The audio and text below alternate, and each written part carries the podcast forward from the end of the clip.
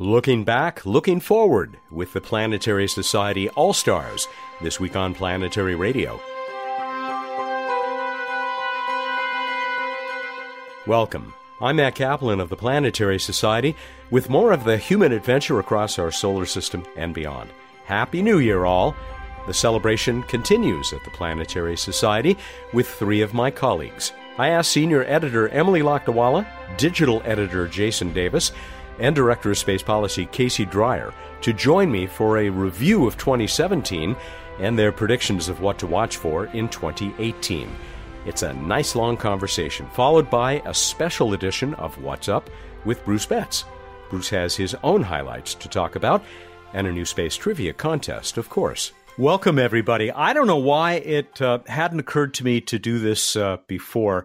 Uh, Emily, I will give you the credit because I was already thinking of talking to to you, Jason Davis, and Casey Dreyer individually. But uh, it was such a good idea to just get everybody together and we'll have a nice, uh, juicy conversation. and no one says anything.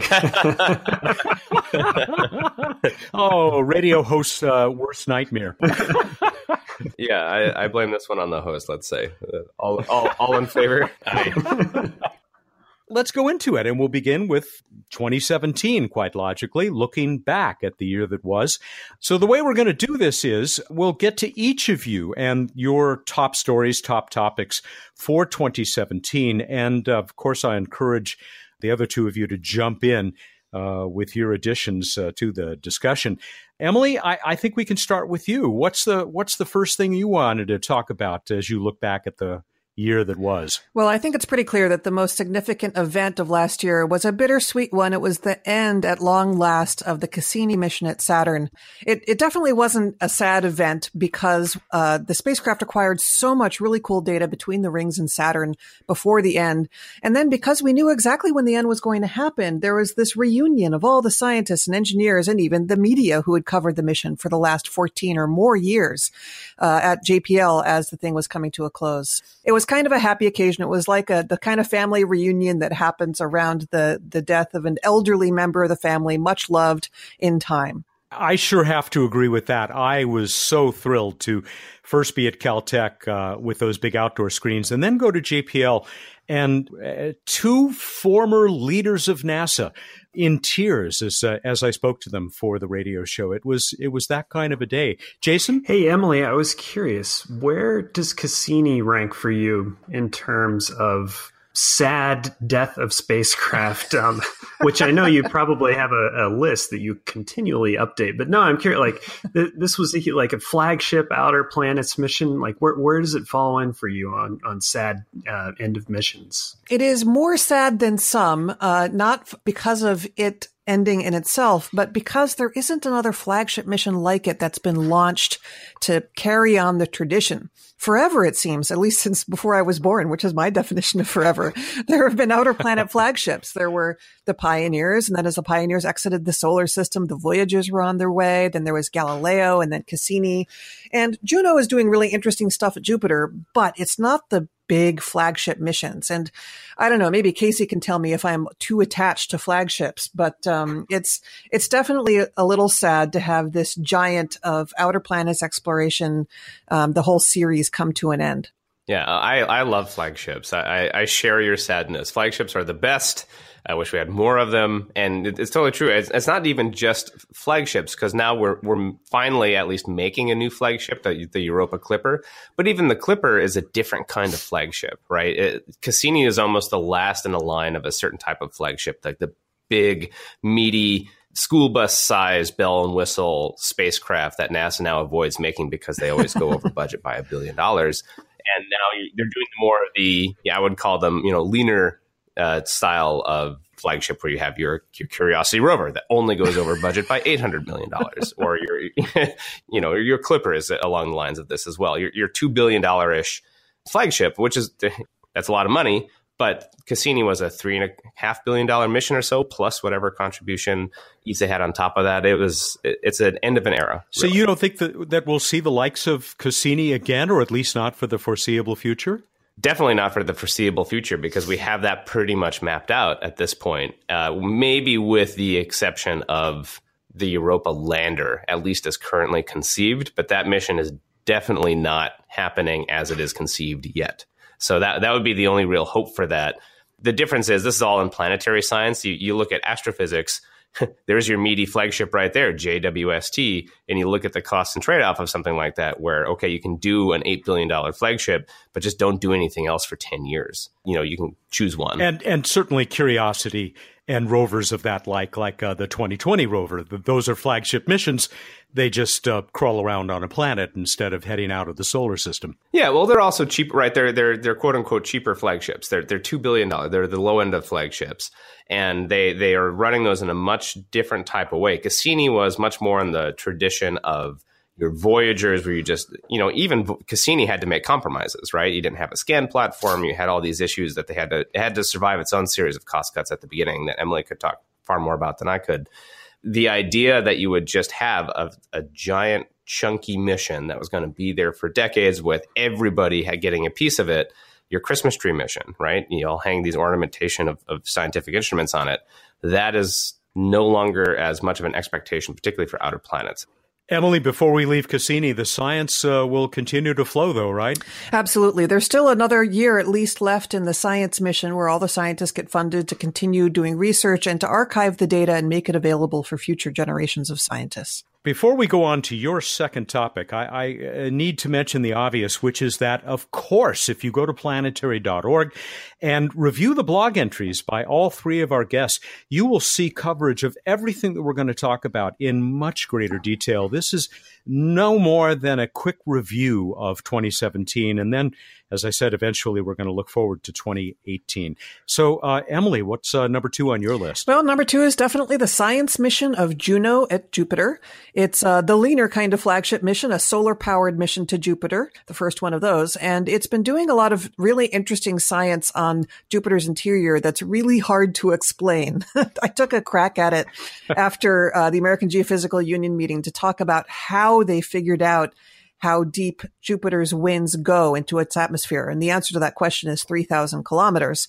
It's uh, it's a little esoteric though, which is why it's really fantastic that they included a camera, a small camera on the Juno payload that is sized in order to take the first really beautiful full globe images onto Jupiter's north and south poles. And those images have really rewarded. We have um, these really cool circumpolar cyclones that they're seeing at the poles.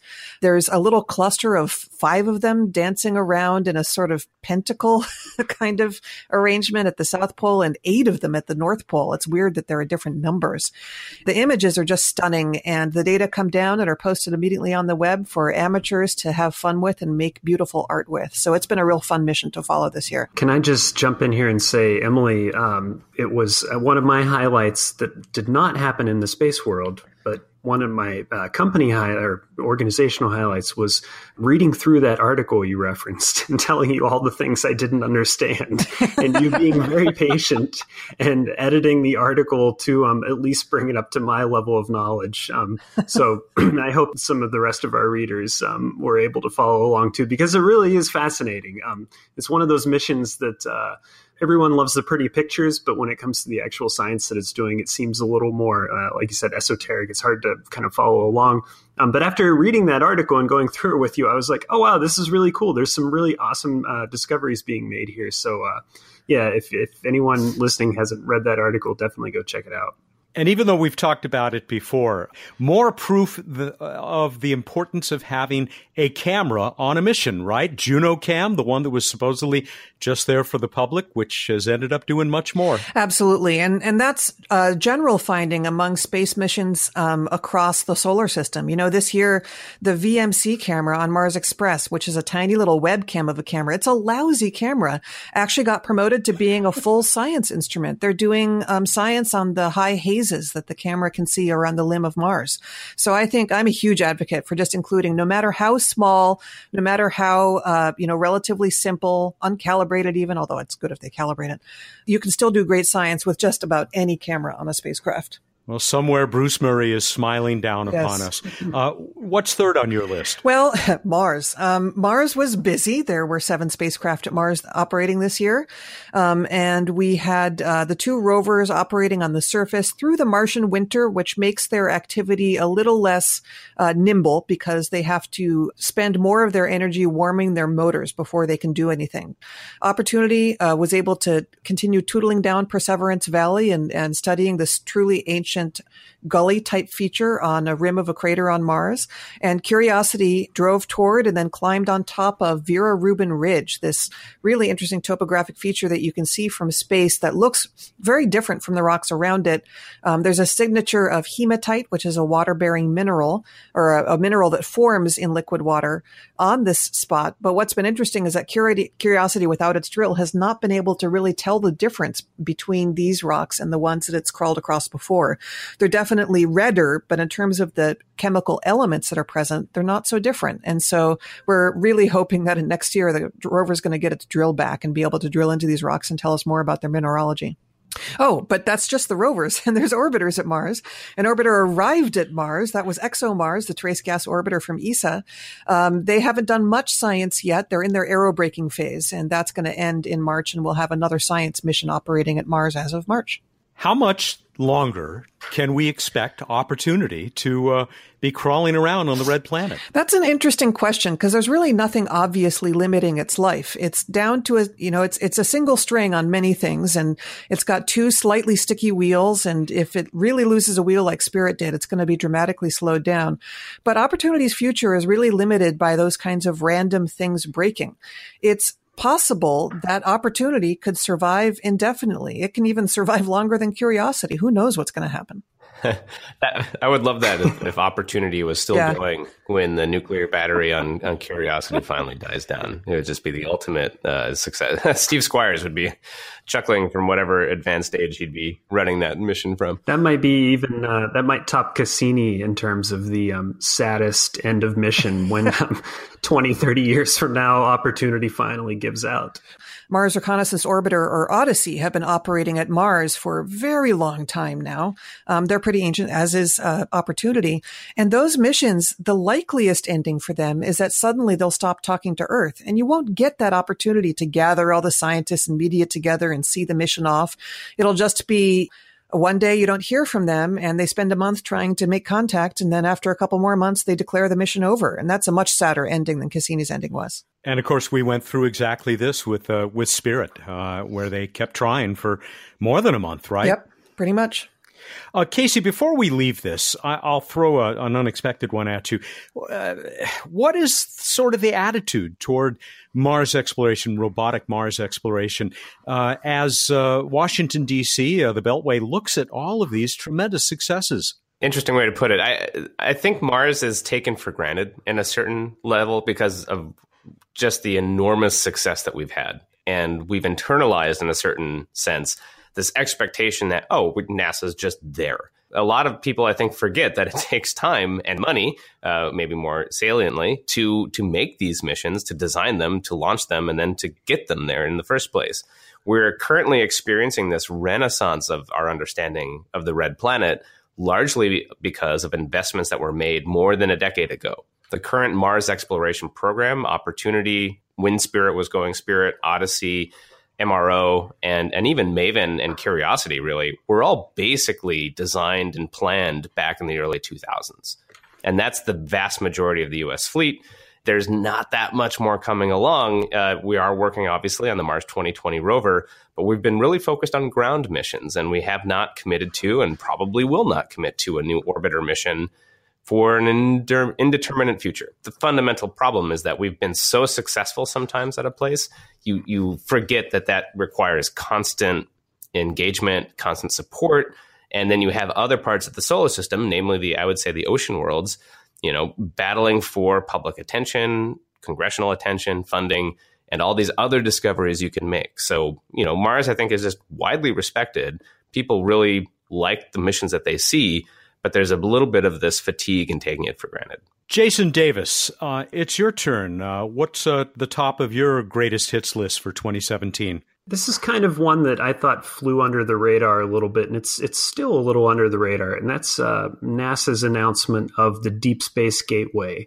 So this is a small space station, just a few modules um, that would be in orbit around the moon and be used as the proving ground for all of NASA's uh, activities in lunar orbit as they slowly start branching out uh, into the rest of the solar system. And of course, this was initially meant when it was conceived meant to be more of a waypoint on the way to Mars. And now with the Trump administration directing uh, NASA to actually uh, participate in, in some fashion in landing on the moon, um, it's difficult to see exactly what role this will play. And it, it, looks like we'll be around the moon for a little bit longer than NASA originally intended.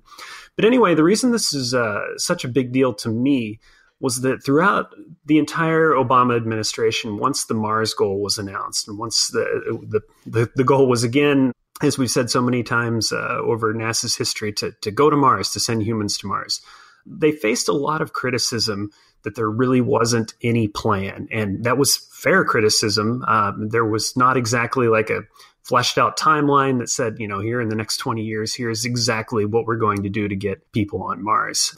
N- naturally, NASA took a lot of heat for that.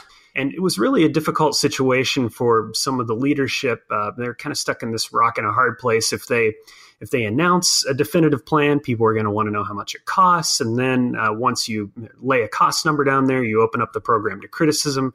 So they were kind of playing the long game for a long time and being intentionally vague about some of the ways that we'd get out to Mars, starting with these um, these kind of proving ground flights in lunar orbit. But then uh, during a NASA advisory council meeting, Bill Gerstenmaier, the um, associate administrator for NASA's Human Spaceflight Program, he he lays out they've they've got this plan for a deep space gateway, and it's still pretty abstract to be uh, to be totally fair. A lot of the details are not there. For NASA level uh, planning, it was it seemed to me at the time to be fairly ambitious to actually put themselves out there and say this is what we want to do. There's still a lot of questions around this. It may get canceled. Um, it hasn't actually got a budget line item it's very much uh, unclear how this will play out going forward. But just the fact that they put that out there, um, to me, was a big step that they hadn't taken before.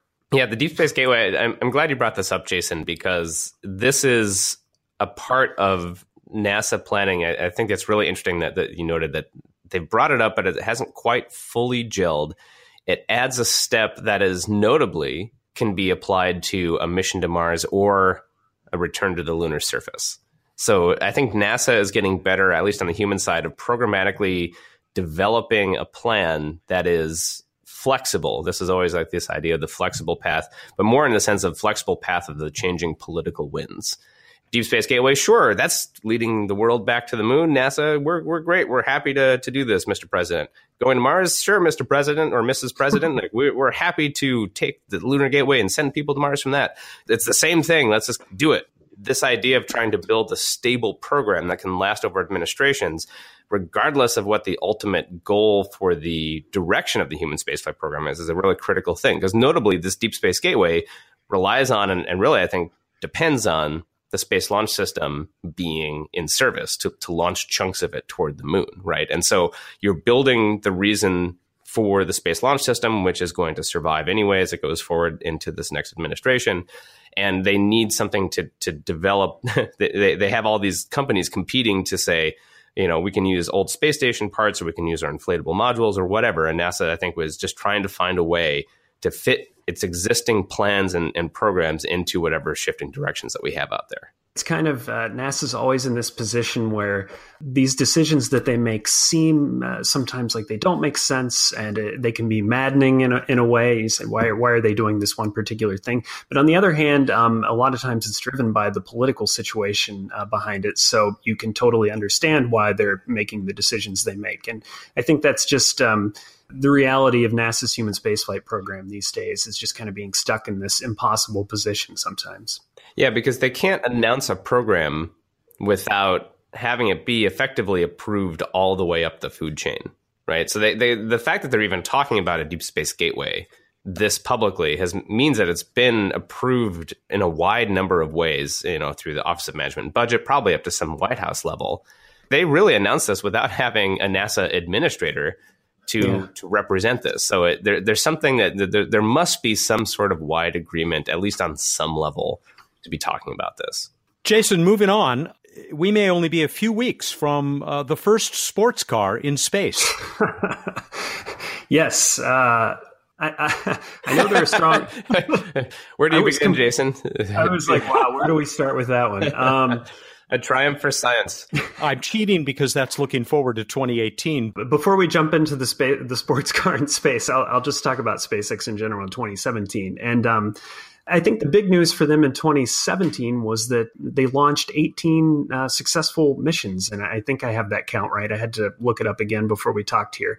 This is just kind of unheard of. I mean, they just, uh, they've really kind of found their footing and, um, moved into this fully operational mode that they've been talking about for all these years, where they're just going to be launching missions rapidly, landing all the boosters successfully, uh, and and just really getting kind of into the the zone of um, the the bread and butter of their operation, the way they've envisioned it, um, to finally fund the rest of their business, essentially fund their ambitions through the the more boring stuff, which is placing you know commercial payloads and, and whatnot into orbit.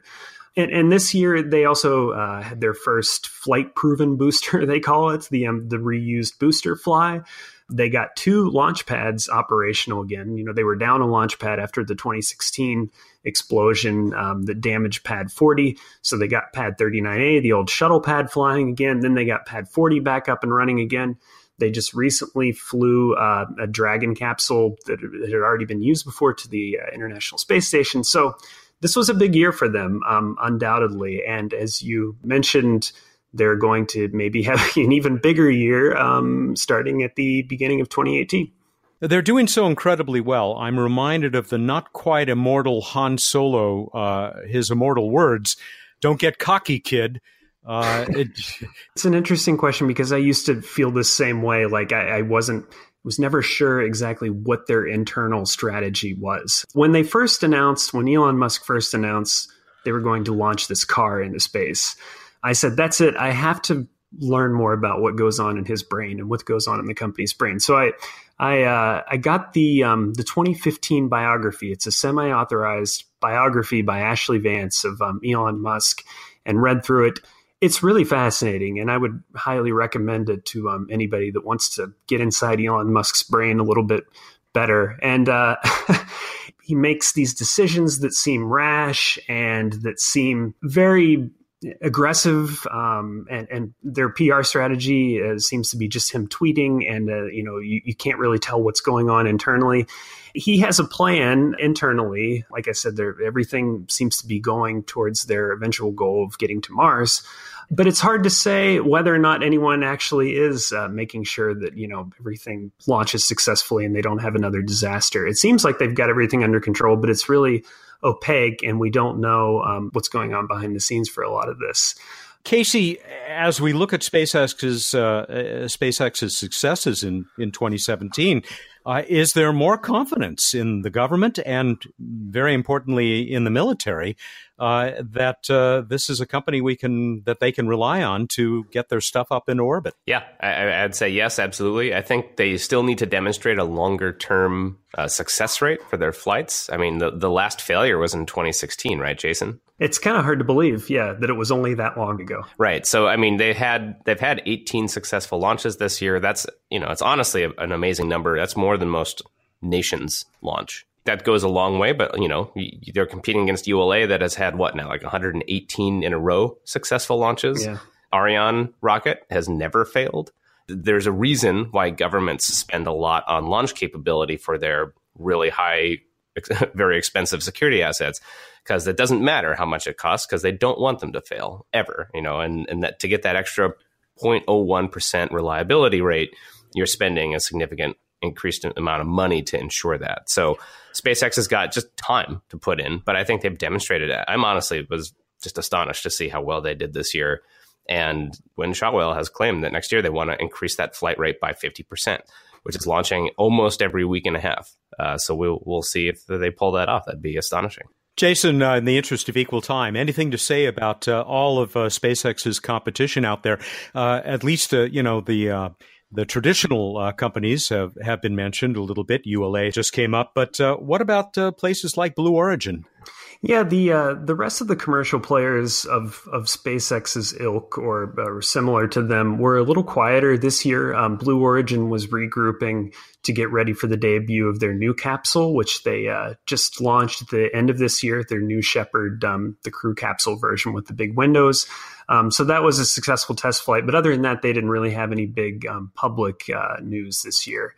And uh, Dream Chaser, the little miniature space shuttle that everyone's kind of enamored with, um, myself included, it's it's hard not to like that thing.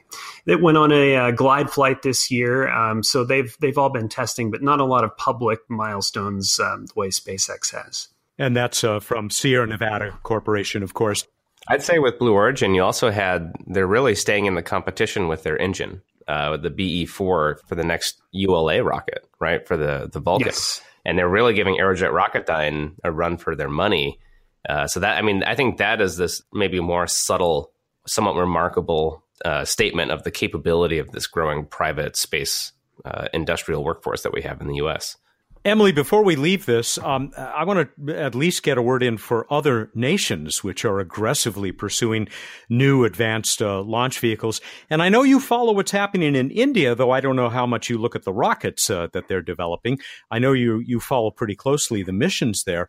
Are, are you impressed with uh, what India is accomplishing? Well, I think impressed is the wrong question. I mean, India has has an incredibly proven track record. Not only do they routinely launch lots and lots of spacecraft, they routinely launch lots and lots of spacecraft spacecraft on a single rocket. Um, they have a new one coming online that um, will have even more power, and they're planning to launch next year one of their the next uh, lunar mission, Chandrayaan 2, on their larger uh, version of the geosynchronous launch vehicle. So, you know, India is definitely a power in the in the um, Earth orbiting space industry, and they're working at uh, becoming so in more distant space. China had a setback in the failure of its Long March Five rocket, which is unfortunately looking like it's going to delay their um, robotic lunar sample return mission. So they're pressing forward with that. Hopefully, we'll see a demonstration of a successful Long March 5 rocket launch this year. Jason, I think you've got one more on your list. Uh, I'd be remiss not to mention SLS. Uh, over the past year, they considered uh, briefly adding crew to the first flight. It seemed like that was met as universally yes. a bad idea, but an interesting thought experiment nonetheless.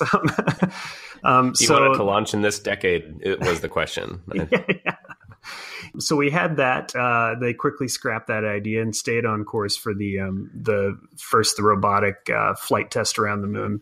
Um, and then we got the news that um, not much of a surprise here, but uh, the program was delayed again. So now we're looking at uh, not 2018 for a launch, but probably 2019 very late in the year, possibly at that, for the first flight of SLS. Um, we could fill a whole podcast talking about SLS. I'm sure if you got uh, Casey going and, and me going, but um, no, let's we'll, talk about we'll, this. we, we, I would like to dwell on this for a second. Sorry, because this is important. I mean, this is the biggest single program in NASA right now. But I mean, I guess yeah, I think like in terms of just single amount of annual expenditure, two billion a year on this rocket.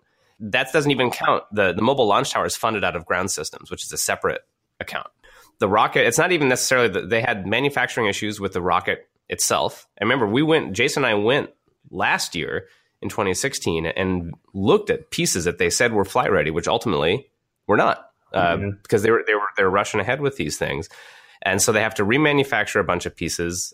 Jason, I just want you to talk about what's really the core of the delay here that's so hard to pin down. Um, it, it seems to me just a cascade of small problems. Uh, if it, I think that's what I ultimately wrote in um, the last article I, I, did about this. That, like you said, the manufacturing delay, and then the um, the tornado that hit it at Michoud. Although maybe that was a tornado of convenience for them in some way because they could tack a couple months onto the schedule and say that the tornado disrupted things a little bit.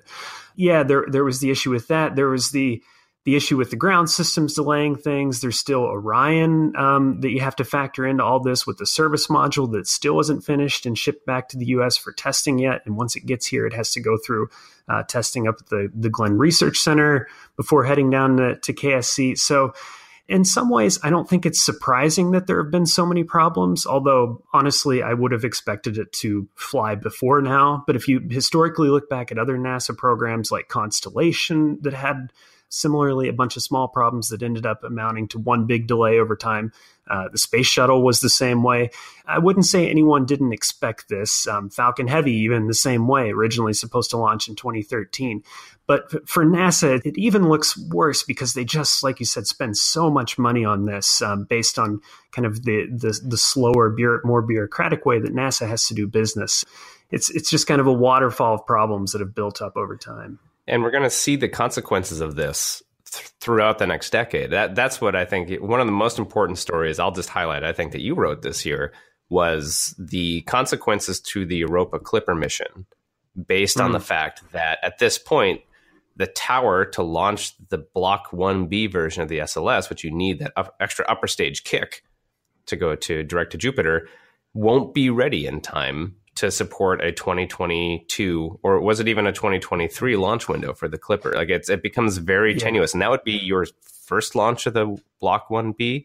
So the very first launch of the rocket, you'd stick a two and a half billion dollar science mission on top of.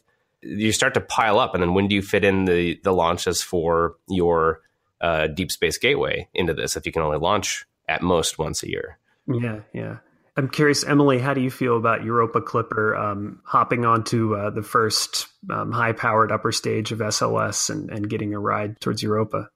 I don't feel good about Europa launching on SLS. I think if I'm anybody in the Europa mission, I'm designing it to be launching on a smaller rocket. And, uh, you know, if I get that ride, I'm really happy. And I know that I'll get there a few years earlier, but you just can't count on it at this point except that it is written into law that mm. it must ride on the SLS. So that, that is an okay, interesting see, design parameter.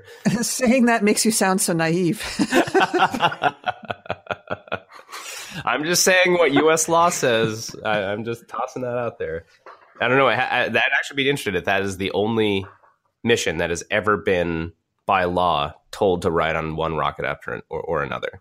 Who goes to jail if uh, if the Clipper's on a different rocket? Uh, the congressional uh, uh, what is that? Marshal comes in and like kicks down the door and drags out uh, the deputy administrator. I think as, as a lesson to the rest of them. Matt, it's interesting that question. I asked uh, when I was writing that story Casey talked about. I asked our policy team, um, yeah, what happens if they just ignored that? And I think it was Jason Callahan who said, well, they could just pull all of the funding for the program but I have a hard time seeing exactly how that would happen. It it is an interesting question though, like what happens um, if you don't follow the law there? Yeah, not the strongest enforcement mechanism. Sounds like we're into policy questions. So, uh, Casey, since that's uh, your bailiwick, would you uh, finish off 2017 for us? Yeah, well, my my top stories really all kind of you can sum down into that we had a transition of power uh, in the administration and, and Congress, honestly, in the United States in 2017. So Donald Trump became president on January 20th. Uh, he brought with him, you know, a whole new White House and theoretically would have appointed a bunch of new people into positions of power at NASA. But that's what actually one of my top things is that we do not have a new NASA administrator. Uh, they didn't even nominate their NASA administrator until September. Uh, they've had a confirmation hearing. There has been no vote uh, which is pretty astonishing. This is way past the previous record of an acting administrator temporarily leading the agency. You know, if they do end up voting on, on the current nominee, it probably won't be until pretty much a year after Charlie Bolden left. So that, that's that's pretty amazing. And so NASA has been in this weird transition where they they are fine to continue their existing programs, kind of talk about what they've been doing, but they don't have the political leadership that is empowered to represent theoretically the, the, the White House's priorities in space. We just actually got a nominee for the chief financial officer. No hearing on him yet. So we, we have this vacuum of power at the top of NASA. Uh, the other big issues were uh, we have a space council now, National Space Council, that is filled some of that leadership gap, where we have Vice President Mike Pence leads this council of top cabinet members in the White House mixed with top industry people, and then Scott Pace, everyone's favorite director of the, of the Space Policy Institute at George Washington University. We've talked about this a lot on, on our podcast uh, for the Space Policy Edition. And they've been busy going about literally making new policy. They, they released Space Directive number one, which told NASA to redirect its efforts of sending humans to lead the way back to the moon. That was a big step, though, as we've kind of ins- uh, insinuated here. There's no real details on how they will do that yet. you've had this kind of strange mix of of NASA being a visual priority of the administration. They've had something like three, is that right, Jason, signing ceremonies with President Trump signing some memorandum or another about NASA creating the Space Council, creating the directive. They had the first Space Council meeting. Honestly, they like it. At least Pence seems to really like the space program, and, and that's great. But we haven't seen a commensurate implementation yet at a deeper operational level through the lack of an administrator. So it's this it's a strange transition year. That point is so important that you made there. That it's just unheard of for, as far as I can remember, an administration to be this involved publicly uh, with NASA doing all these public things. And yet, as you point out, no NASA administrator. Um, very uh, unclear how the, the things are going to play out it's it's hard to tell. I wonder if um, NASA is overall pleased with with that. Um, if you know things things are going about as good as it could be going, at least they're not making huge budget cuts, or or, or what the general feeling is on on whether that's good for them or not. Casey, the obvious question here is why? Why has it become so difficult to pick the new NASA administrator? Well, there are there are a couple things. One is that the Trump administration is just historically very slow in nominating people to serve in the federal government. So that's not just unique to NASA. A lot of federal agencies have taken a long time to get confirmations. A lot are still empty. Uh, again, we a lot of just people just haven't been nominated. We don't. I don't know exactly why that is. It's a mix of finding people who will serve with the right backgrounds and people who have you know no conflicts of interest. There's a variety of paperwork that goes on there just it's not a priority, I think is, is fair to say for a lot of these agencies. And then you have a, an increasingly vitriolic partisanship in Congress. Jim Bridenstine, who's been nominated now, who has said some very Tea Party esque political statements in the past.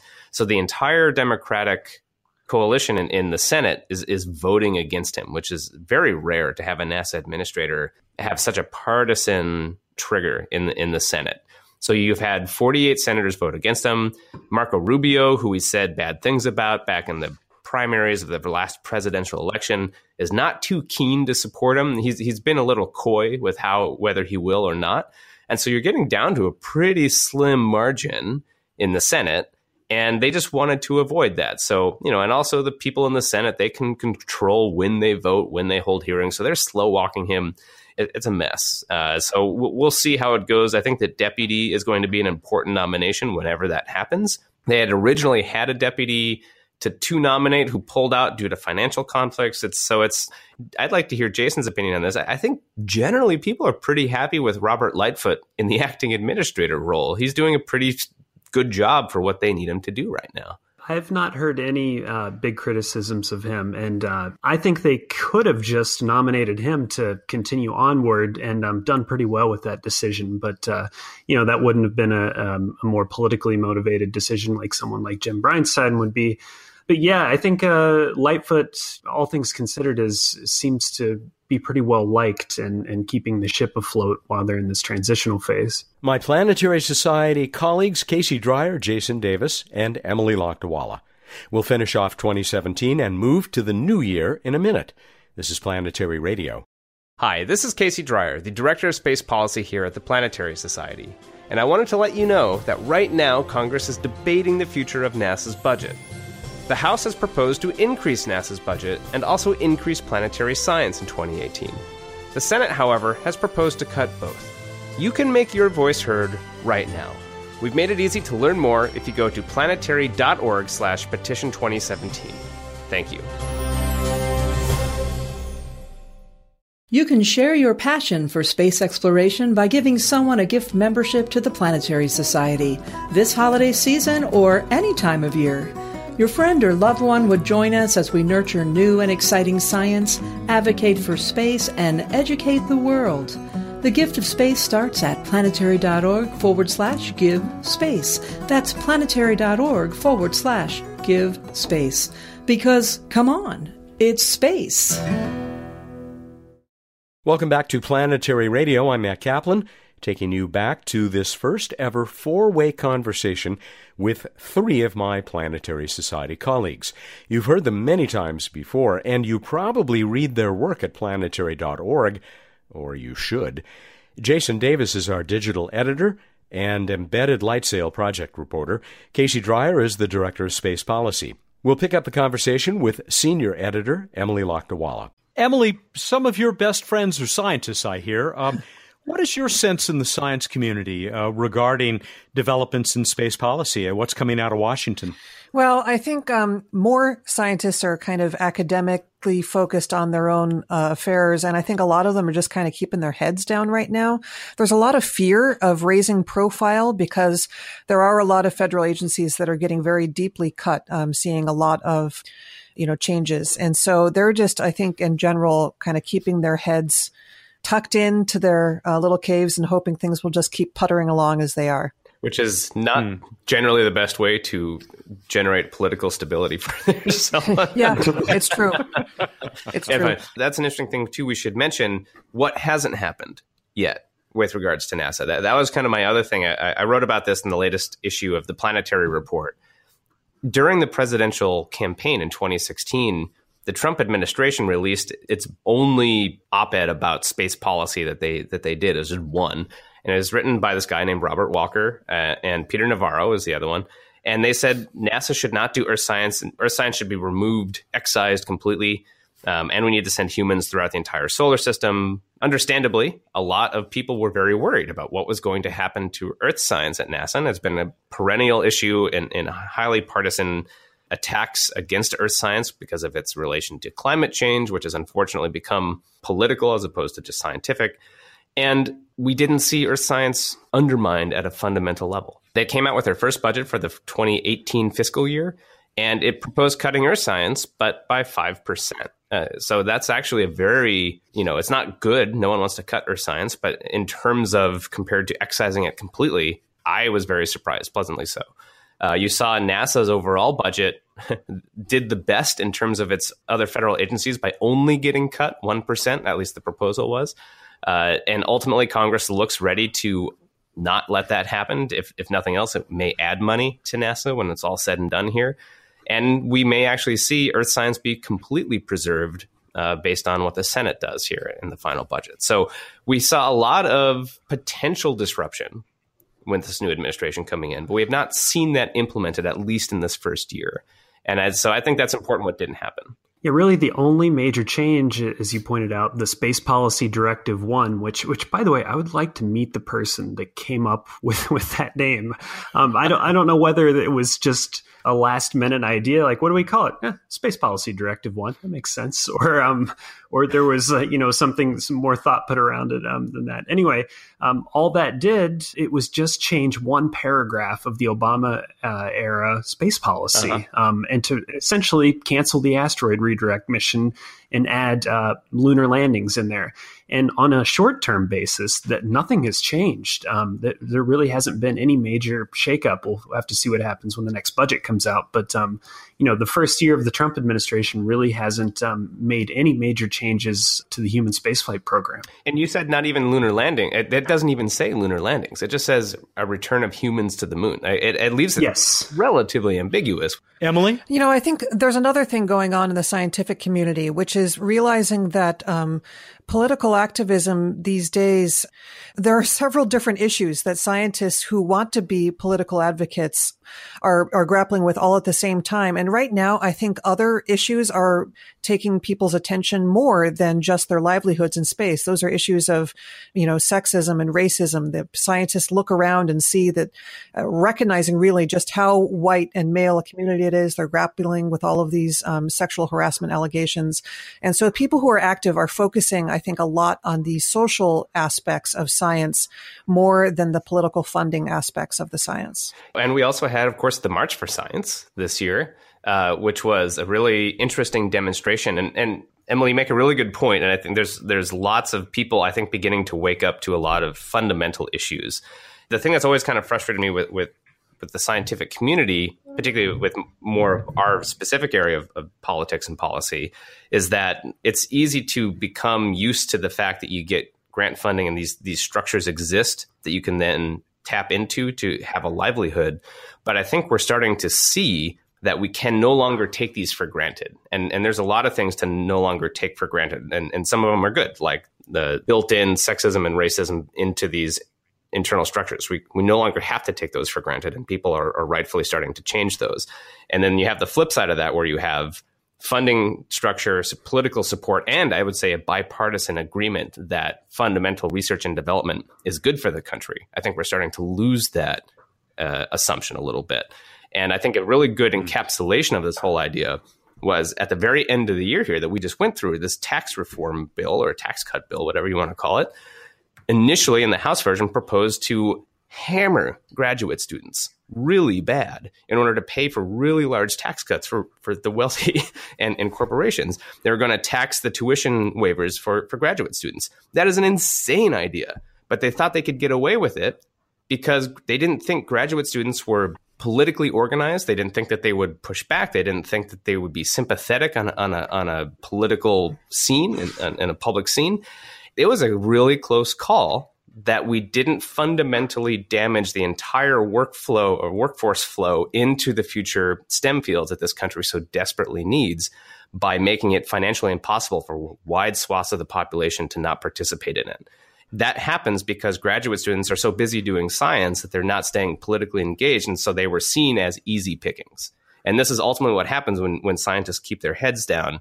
They're perceived to be easy pickings. And that's that old saying in DC if you're not at the table, you're on the menu. And that was so clear with the graduate student stuff. And ultimately, I think with March for Science and other things that we're seeing, I'm more hopeful that scientists are going to be more broadly aware and have to, you know, it's, it, it's too bad that they have to do all this in addition to the, all their work for science. But being politically aware and at least participatory to a certain degree is going to be increasingly important in order to preserve this level of scientific funding I think we have in this country. It's really interesting that there is change that can still happen. It's a good reminder that when change happens, it doesn't just passively happen. People have to stand up and do something about it. And that's true in all political spectrums. And I think it's a really positive reminder. You, you know, you can still have change for good things. You know, there's a lot of power still in, in the how quickly community expectations can change ultimately through a sometimes painful but important processes like this. So I think that can you can even stretch that out larger to politically where we are going forward, where we have you know a lot of unresolved partisan issues, uh, not to mention a budget that NASA is going to be dealing with. We have a lot of unresolved political issues that we may have changes coming down the line. I guess we can talk about that going to the future for 2017, just looking back, there it was an important year of transition, if nothing else. And, and so there was lots of interesting things being set up for the future. If only there was an organization that gave regular folks, that gave people uh, a voice regarding uh, space science and uh, planetary mm, science. That's a good idea. Washington. Someone should mm. start one of those. yeah. All right, I'm going to declare 2017 officially closed. Although, as I, as I said at the outset, all of these topics that we've been talking about, you can uh, go back into the archives at planetary.org. Uh, listen to Planetary Radio, listen to the Space Policy Edition, and of course, read the terrific blog post by our three guests today. We're going to move on now to uh, the year that is just getting underway, 2018. And uh, Emily, let's start with you again. Uh, uh, what is your look forward at the coming year? Well, the first big news is there's a whole lot of launches happening in 2018. Um, there are three headed toward the moon, part of two missions. I already mentioned Chandrayaan 2, which is uh, India's orbiter, lander, and rover, all launching in March. And then China is planning to launch Chang'e 4, which is the engineering copy of Chang'e 3, the highly successful lander and rover. Uh, what's different about Chang'e 4 is that they're going to be landing it on the lunar far side, which is a first.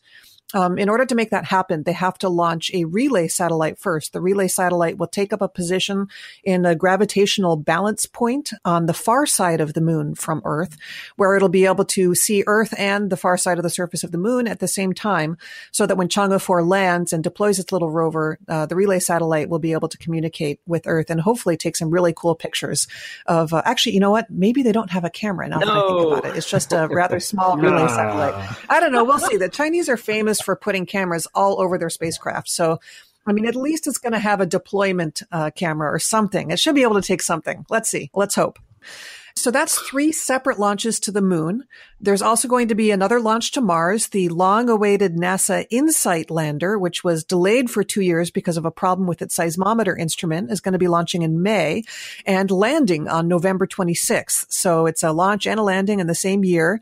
Um, it's landing in a deliberately chosen to be the most boring possible site on Mars.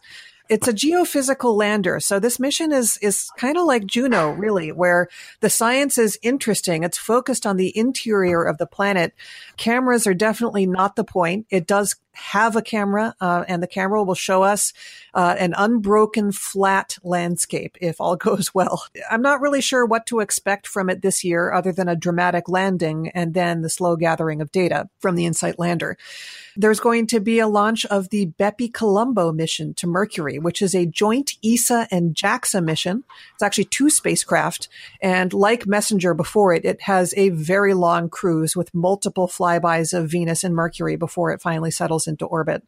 And then this isn't technically a planetary mission, but I'm just super excited about the Parker Solar Probe, which is going to launch this year and was going to actually fly right through the solar corona when it does science. Um, it has Venus flybys. I don't really know that much about the spacecraft or what science it may be able to do, if anything, at Venus, but it'll sure be an event when it flies by Venus, and I'll be keeping on top of that. And I can tell you one thing about it because we talked about it on the show. Because it has this huge solar shield to protect uh, the spacecraft and its instruments from from what else? The sun. They will actually be doing solar sailing. They'll be maneuvering, as have a few other spacecraft, by positioning uh, that sail and, and using it to control their attitude, which uh, I think is a, a pretty nice, uh, another proof of concept for uh, solar sailing, which uh, we will be hearing in moments uh, from Jason about uh, LightSail 2. The next big thing this year is going to be two different spacecraft uh, approaching two different near Earth asteroids to do two different sample return missions from those asteroids. One of them is NASA's OSIRIS REx mission, which is um, approaching the asteroid Bennu. The other one is Hayabusa 2, which is uh, approaching asteroid Ryugu and they'll be approaching at roughly the same time, uh, beginning sort of the early part of this year, Marchish, Juneish. They should start getting dot-like photos of their future targets. It's uh, August and September that they'll really begin doing approaches. We'll get our first sights of these near-Earth objects, and every time we've ever seen near-Earth asteroids up close, every single one has been unique. So I really look forward to seeing how Bennu and Ryugu are are quite different from each other in any place that we've ever visited before. To cap off the year, New Horizons will finally be approaching its Kuiper Belt target, 2014 MU69, which is a small object, um, uh, probably about 30 kilometers across. It may well be a uh, duck-shaped kind of binary object, like the asteroid, um, sorry, the comet Churyumov-Gerasimenko was, or it could be a close binary. And um, recent evidence suggests it may have a moon, so we, it may actually be approaching multiple bodies at the end of this year. The um, flyby encounter happens right on the New Year's Eve holiday for us in the US. It's early in the morning of January 1st for Europe and Asia. Ooh. Yeah, I know. Spacecraft love destroying holidays. Dang it. You know, the InSight landing is happening the day after, uh, the Monday after the Thanksgiving holiday here. So holidays are a pain if you're into space. Um, but it will be cool. It will be exciting. It's actually a bigger problem for me that my husband's birthday is on January 1st. So that's going to ruin his birthday. but I'm looking forward to it. Meanwhile, there's like 20 other spacecraft active across the solar system. Lunar Reconnaissance Orbiter at the moon, Akatsuki at Venus. As I said, seven spacecraft at Mars. You have Juno at Jupiter. Voyager's off in deep space. It's really, really active out there. There's a lot of science going on. Emily, do you go through a lot of this in uh, your recent blog post, your annual uh, What's Up uh, blog post? I absolutely do, and much more.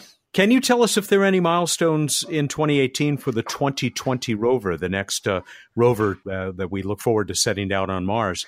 They're assembling the rover right now at JPL, so it'll be interesting to um, go check out the viewing gallery at JPL and see all of the different parts for the spacecraft, its cruise stage, its descent stage start to come together. Oh, let's do better than that. Let's see if they'll let us in in, in bunny suits again, like we did once before uh, with the boss, Bill Nye. If you don't have anything else to add, Jason, we will go on to what you're looking forward to in 2018. The big event, um, I, should, I should say the big events potentially, is that we might start seeing uh, NASA astronauts flying from uh, American soil again, which has not happened since the end of the shuttle program. Uh, both SpaceX and Boeing have potential crewed flights uh, coming up in 2018, their crewed demo flights. It's looking right now like SpaceX is the most likely company of the two to meet their deadline. Um, they want to do a, a demo flight of their new spacecraft in April, followed up by a crewed flight later in the year that would visit the ISS. I think it's hard to uh, overstate how big of a deal this will be, uh, especially for a lot of the politicians that have, you know, a very um, sore spot about outsourcing our uh, crewed activities to to Russian spacecraft. So that's going to be a big deal to actually see astronauts uh, down in Florida again after a um, seven year gap.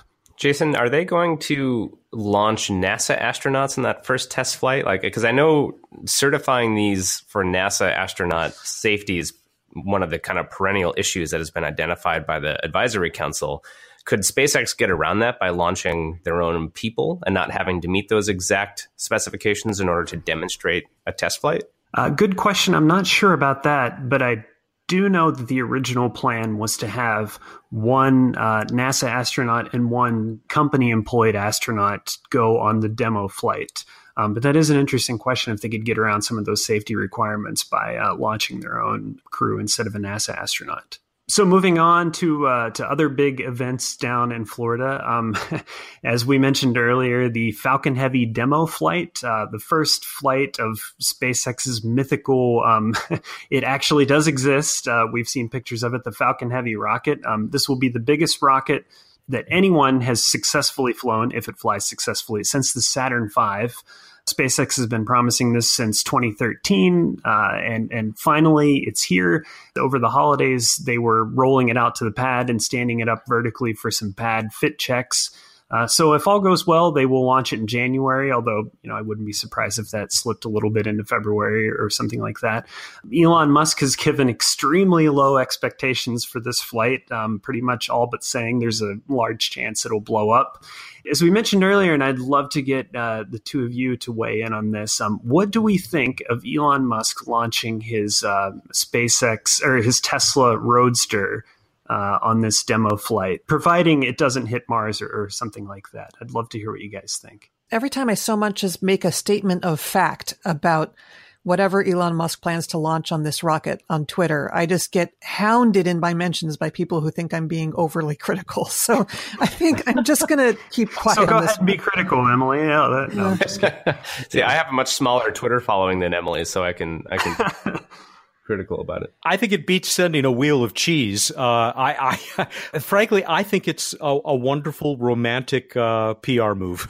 Yeah, and someone pointed out, and I'd, I'd really be interested to know this. Um, if Tesla was able to write off some of the flight cost as a marketing um, event, and I think it's a, I could see that being a possibility. He said it was his personal car. Is that actually true? That's that yeah, is correct. personal yeah, car. Is, okay, he can take that as a tax write off. I so I I talk about this a little bit in our space policy edition podcast this month, and I'm mixed between it's super cool and weird and a, perfect example of what it means to have a, a, truly private space company that is run by the whims of one person but also the flip side of that being is that this is a perfect anecdote for uh, the future history of this current gilded age that we live in where a billionaire launches his own luxury car on top of his own rocket into space because he has you know what else is he going to do this weird undercurrent. And there's a book I read this year called The Long Space Age, which looks at the past history of American, particularly private space investment, going back to observatories in the 18th and 19th centuries. There's a point that the author makes about how you see a large explosion of, or a large increase in private funding of space exploration when you have periods of high economic inequality. You can really start to think about what it means to see companies like SpaceX or particularly Blue Origin, which is purely at the largesse of a single powerful billionaire, and what it really says about the society that we're living in. I start to go down that rabbit hole as well. But fundamentally, I, I get a kick out of it. But there's also this darker side to it that I think we should all at least be aware of. you have a great conversation with the author of that book, The Long uh, Space Age, Alex MacDonald. It's the uh, December 1st uh, edition of the Space Policy edition of Planetary Radio. Thanks for the plug. yeah. Emily? The best idea I've seen about this whole thing recently has to do with the fact that uh, the American Girl Doll Company just unveiled that their doll of the year for 2018 is a girl named Luciana Vega, who is um, a Latina who wants to be an astronaut when she grows up. And it's been done in partnership with NASA. She has like a little NASA ISS spacesuit, EVA spacesuit and everything. It's really amazing. Somebody suggested that they should put a copy of Luciana in the driver's seat of Elon Musk's car when they launch it into space. And I kind of liked that one. I love it. Uh, she she wants to be the first person on the moon on Mars. That's uh, part of her backstory, as reported uh, just today. To continue for a moment more with the Falcon Heavy, by the time our listeners hear this program, Jason, it's quite possible that uh, the Falcon Heavy will either have uh, successfully or not successfully completed a static uh, test firing. Yeah, that'll be uh, that'll be another big event. Um, of course, leading up to the launch itself is that they're going to stand the rocket up on the pad and fire uh, all 27 engines at the same time. There's one aspect to this that hasn't been talked about. Um, I've seen criticism of it in a few corners, but I think it's a legitimate point to make that while this is all SpaceX is doing, um, the rocket fails or succeeds, it, it doesn't matter. It's their risk. Um, that's not entirely accurate since it's launching from 39A. This is the same pad where crews are supposed to board the Crew Dragon capsule um, that'll be on top of the Falcon 9 eventually. You know, Elon Musk has hinted like, hey, it, there's a chance, you know, I hope it gets far enough away from the pad before it blows up um, so it doesn't damage the pad. Well, what if this thing were to um, blow up on the pad and cause significant damage to the infrastructure there?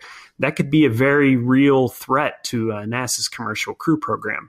I think that's uh, an, an, important thing to raise um, and think about as they're doing this. That it, it, there is a little bit of risk in it for NASA, and you can bet that when that thing launches, or even when it's doing its static test fire, um, there, there's going to be some clenched teeth at NASA headquarters watching that and hoping that it all goes well. Yeah, my, my teeth are clenching already just having heard that. Um, Jason, let's go on to what is uh, going to be, without any doubt, the most important, exciting, and significant mission of 2018. Changing the world, yes, yes. Uh, LightSail 2. So, tied into this whole Falcon Heavy demo um, news is that if it goes successfully, either the second or the third Falcon Heavy uh, will have LightSail 2 aboard it as a secondary payload. We've kind of not talked about LightSail a lot because it's been largely ready to fly for several months and sitting in storage. But uh, if all goes well, that mission will take place um, hopefully, uh, you know, mid-year, early to mid-year, uh, 2018, if depending on uh, what SpaceX's schedule ends up being. So, yes, very exciting for uh, all the people that supported this mission at the Planetary Society. And where is LightSail 2 right now? It is uh, at Cal Poly, sitting in a storage cabinet in their clean room, um, all locked away neatly. Can you call it like a space cabinet or something more exciting than a storage cabinet? Like, I, I have it's like uh, vacuum sealed in a space ultimate futures space storage secure facility or something like that. Yes, yeah, yeah, nah, yeah. It's certainly not an IKEA cabinet or something like yeah. no, having been, I have been in that clean room a couple times to watch light sail tests. It does have glass windows on this cabinet, and you look in and you see all this flight hardware, and it's just one of those things that just being close to it kind of makes me nervous because I'm like, I don't know how many millions of dollars are invested in this little cabinet here, but um, yeah, yeah, it's it's one of those deals. Just just watch your footing. Yeah. Uh, Casey, it's up to you to wrap us up. What are you looking forward to in the coming year? Well, you always love to finish a show strong by talking about budgets. So I will talk about that. There are two big things that I think are going to be really important. Um, so we talked about the Deep Space Gateway. We talked about the, all the activity of the National Space Council that's been going on. But where the really, you know, the, the rubber hits the road is where are they going to ask for money to do any of these things? And what are they going to ask for? Is it a realistic amount? Are they going to raid other programs in NASA to pay for it?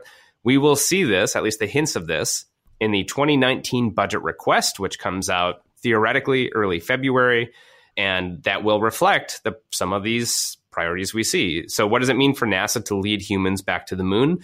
well, let's see what they put in the budget to allow them to do it, or maybe more accurately, not do it. So that, that'll give us a lot of insight into how serious this administration really is uh, about pursuing some of these big efforts in space. The other thing I'm going to be looking forward to, which could really throw things off, is the 2018 midterm congressional elections that are going to be happening here in the US in, in November. And there's a significant chance at this point that the Democratic Party could recapture one of the houses of Congress. And if that happens, everything grinds to a halt. I mean, if you think it's difficult now for legislation to get passed, this will be a very contentious government if it's divided like this. And there's a good possibility we could lose uh, strong supporters of space if there's a really a wave election in, in the Democratic favor. Democrats are supportive of space as well, but in a con in a context of a highly partisan divided government like this, things like space just generally will fall by the wayside. And so you may have good space policy, you may have good uh, intentions and a request, a budget request, but it may all be consumed in political fighting for unrelated issues. So that'll be very consequential what happens in the midterm elections in terms of the future of NASA's space exploration. Not much we can really do about that. We except work with the people who get elected, and that's one of the things that we'll be doing this year is making friends with lots and lots of people in, in DC. Emily, there is at least one book that will be appearing in 2018 that I know Jason Casey and I are looking forward to, and I bet you're looking forward to it most of all. That I am. I'm very excited to finally see this thing in print. I'm uh, finally publishing my first book on curiosity called The Design and Engineering of Curiosity out from Springer Praxis in, uh, I think it's going to be early March. I'm just waiting for the page proofs now. I'll have one last chance to read the whole thing one more time, make sure there aren't any typos. Of course, you know I'm going to see some as soon as I see it in print. Um, but yeah, it's available. I'm excited. I've had so much help from so many people on the mission to getting all the facts in this book as right as I possibly can. And the happiest piece of feedback I think I received was from project scientist Ashwin Vasavada, who said, if curiosity had a glove compartment, this book would be in it. Ah, that's great. wow. Jason Casey, do you have anything in, in your personal or professional personal lives that uh, that you're looking forward to in 2018? I want to read Emily's book. That's it. Thanks, Casey. yeah, I want to. I don't know if I get a signed copy. I, I have to. I think I can hook you guys up. you know, a person. I want a signed copy or two to give away on this radio show. Maybe more than one. One thing that I look forward to is talking to all of you uh, many more times individually in 2018. But uh, what do you say we do this again, uh, and that we don't wait a year to do it? I mean, this has just been really fun. And again, I'm sorry it took us so long to figure out that this would be a good idea. Uh, would you be up for doing it again? Yeah, uh, I think I could. Jason's done. No, I don't think so. Trust Jason. Yeah. 2018. I'm, I'm so down on 2018. I don't think I can. No, it's fun. I love talking to you guys. This, this is great. It is uh, an honor to have all of you as colleagues, and um, I do look forward to those conversations in uh, what promises to be, uh, as the Chinese say, an interesting year. Hopefully, a very good one for uh, space exploration. Emily Lakdawalla, senior editor for the Planetary Society, Jason Davis, digital editor for the Planetary Society, and incidentally, our embedded reporter with the LightSail 2 project, uh, a LightSail project, I should say, and Casey Dreyer, our director of space policy, uh, running our advocacy and space policy team, uh, representing all of us who want to see good things happen with space in Washington D.C. Again, thank you, uh, thank you all. Thank you, guys. Thanks. Thanks for having us. We're going to go on now to a, a, quick conversation looking back at 2017 and ahead with uh, Bruce Betts as we uh, also present our weekly What's Up. Yeah, hey, why, why wasn't Bruce here? Oh, he gets his own section, huh? He's antisocial like that. yeah.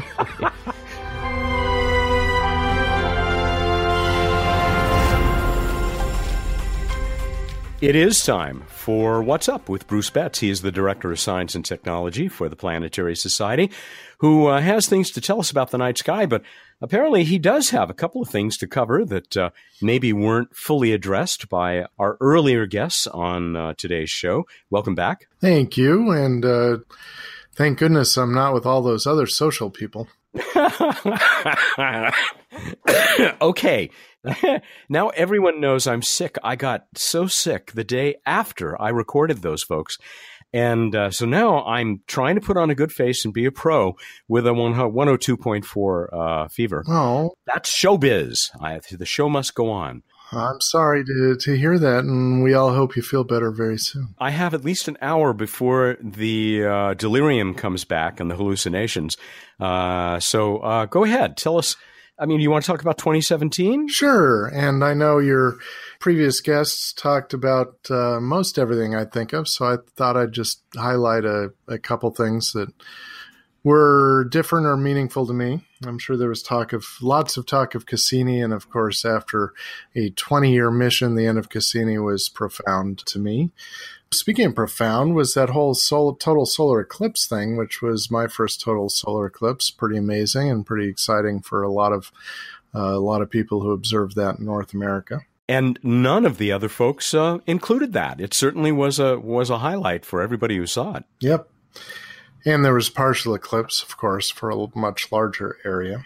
Uh, and then, of course, in Planetary Society land, uh, and my role as LightSail program manager, buttoning up LightSail 2, finishing doing going through its last iterations of improvements and testing upon testing, and then uh, sealing it up and storing it up. Quite the relief. Can you tell us about the cabinet in which it is stored right now? Because you haven't heard this. Jason Davis made a reference to it as just sort of a, you know, run of the mill cabinet. Uh, and Casey said, "Can't we come up with a more dramatic or exciting, uh, romantic name for it? Uh, you know, like the um, hermetically sealed space cabinet or something?" And uh, Jason said, "Well, you know, it's not from IKEA, at least. No offense, IKEA."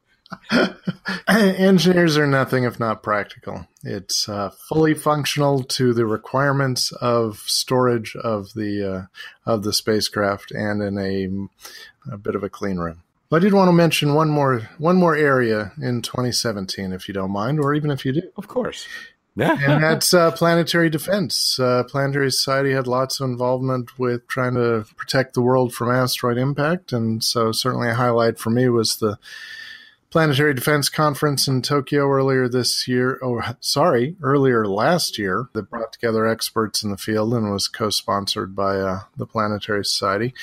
And then uh, all of our uh, new videos, our new video series having to do with an introduction to planetary defense.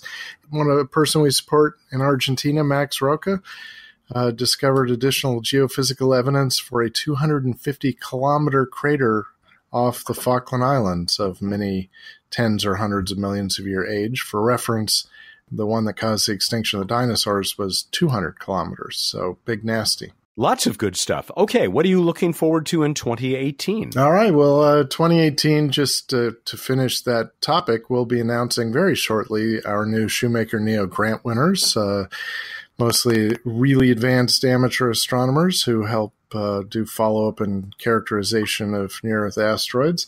And we, of course, we think, have the launch of LightSail 2 when the Falcon Heavy gets going down the road, and I'm guessing you talked about that. And then uh, also in Planetary Society land, uh, we'll be collaborating on a follow up project with Honeybee Robotics. We did PlanetVac, which was a planetary vacuum to sample planetary surfaces.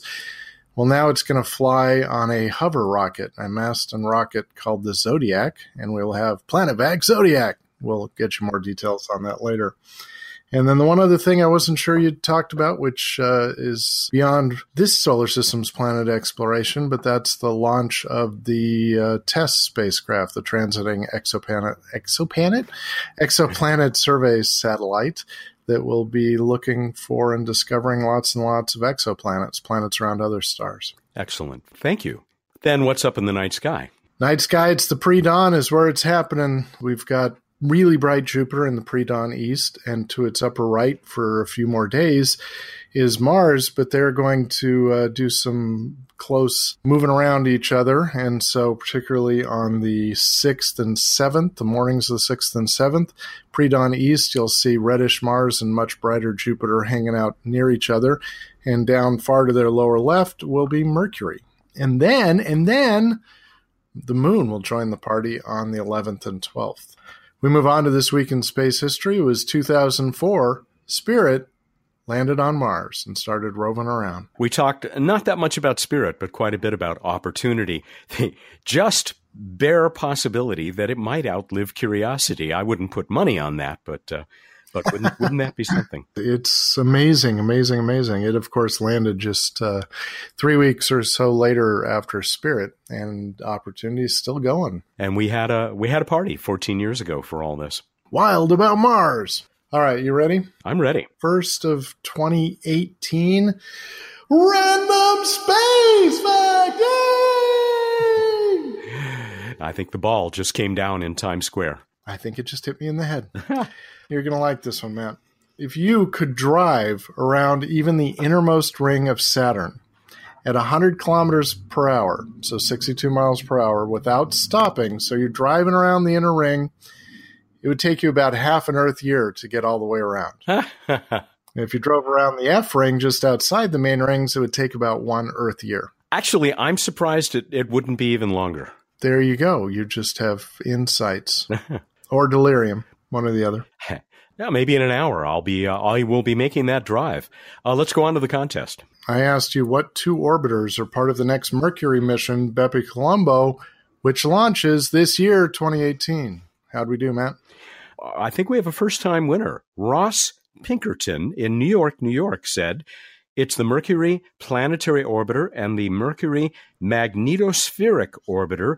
Wow, sounds cool, he says, and then adds, Keep up the good work. Is he correct? He is indeed correct. Ross, you are one lucky guy. You are going to receive that half scale paper model of LightSail 2 and a 200 point itelescope.net account on that. Uh, worldwide network of telescopes, and you can donate that uh, that account if you so choose, or use it yourself to um, poke around the the night sky anywhere on Earth. Uh, but it's that half scale paper, mo- paper model of LightSail 2 that really got a lot of people excited. Craig Baylog.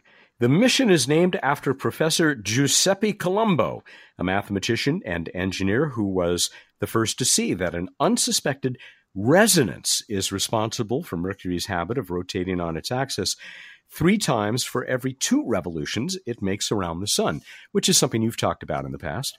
It is indeed, and uh, and not what was uh, expected. Here's something from Solomon Jones. I love that name in Pewaukee, Wisconsin. He says, speaking of random space facts, due to MMO's elongated elliptical orbit, MPO will be able to complete four orbits for every one MMO completes. Ooh, that's good. That's very good. I sent you a great picture from Daniel Cazard. Remember, you were talking about squids in space? Well, sure. well, he is. He's, Who wouldn't be?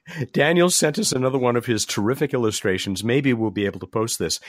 But it's the caption on this photo that I really love. Note better squids on Mercury than Mercury in calamari. yes, I enjoyed that very much. Profound.